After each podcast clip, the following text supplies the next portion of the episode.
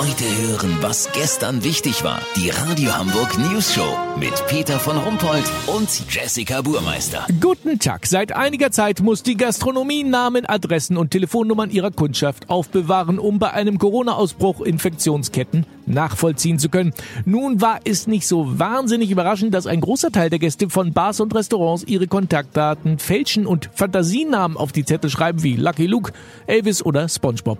Rund 20 Prozent der Angaben sind schlicht falsch. Olli Hansen, nun will man von Behördenseite diesem Treiben ein Ende machen, aber so einfach ist das gar nicht, oder? Nee, das ist überhaupt nicht einfach, Peter, weil die Gäste laut Datenschutzbeauftragten derzeit auch nicht verpflichtet sind, sich auszuweisen. Weißt, wie ich mein? Ja, der Abgleich mit dem Personalausweis des Gastes ist also nicht erlaubt. Und wie geht man jetzt vor? Naja, das Personal ist aufgefordert, schon mal einen flüchtigen Blick auf die Zettel zu werfen und ganz grob den aufgeschriebenen Namen der Person abzugleichen. Ja, also quasi eine Gesichtskontrolle. Ne? Wenn Mickey Maus keine schwarzen Mauseohren hat, dann ist äh, eine Schummelei doch recht wahrscheinlich. Genau. Sollte einer Lucky Luke auf den Zettel geschrieben haben, ist aber mit dem Fahrrad gekommen, sind Zweifel angebracht.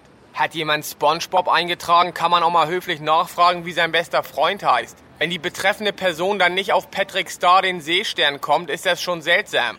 Auch kann man sich mal nach den aktuellen Infektionszahlen von Bikini Bottom erkundigen.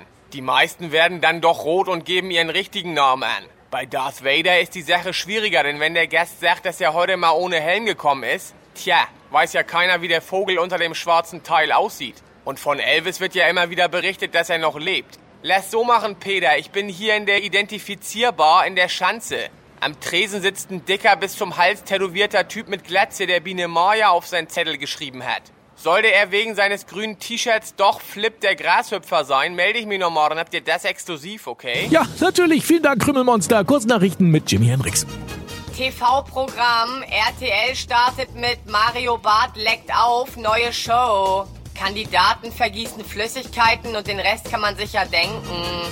Alterserscheinungen, Seniorenstift schreibt nicht mehr. Falsche Daten, viele Restaurantbesitzer schlagen zurück und servieren Schummlern Torte, wenn sie auf den Gyrosteller in der Karte gezeigt haben. Das Wetter. Das Wetter wurde Ihnen präsentiert von Extremwetterkongress in Hamburg. Ab Mittwoch bei 19 Grad und leichtem Nieselregen. Das war's von uns. Wir hören uns morgen wieder. Bleiben Sie doof. Wir sind's schon.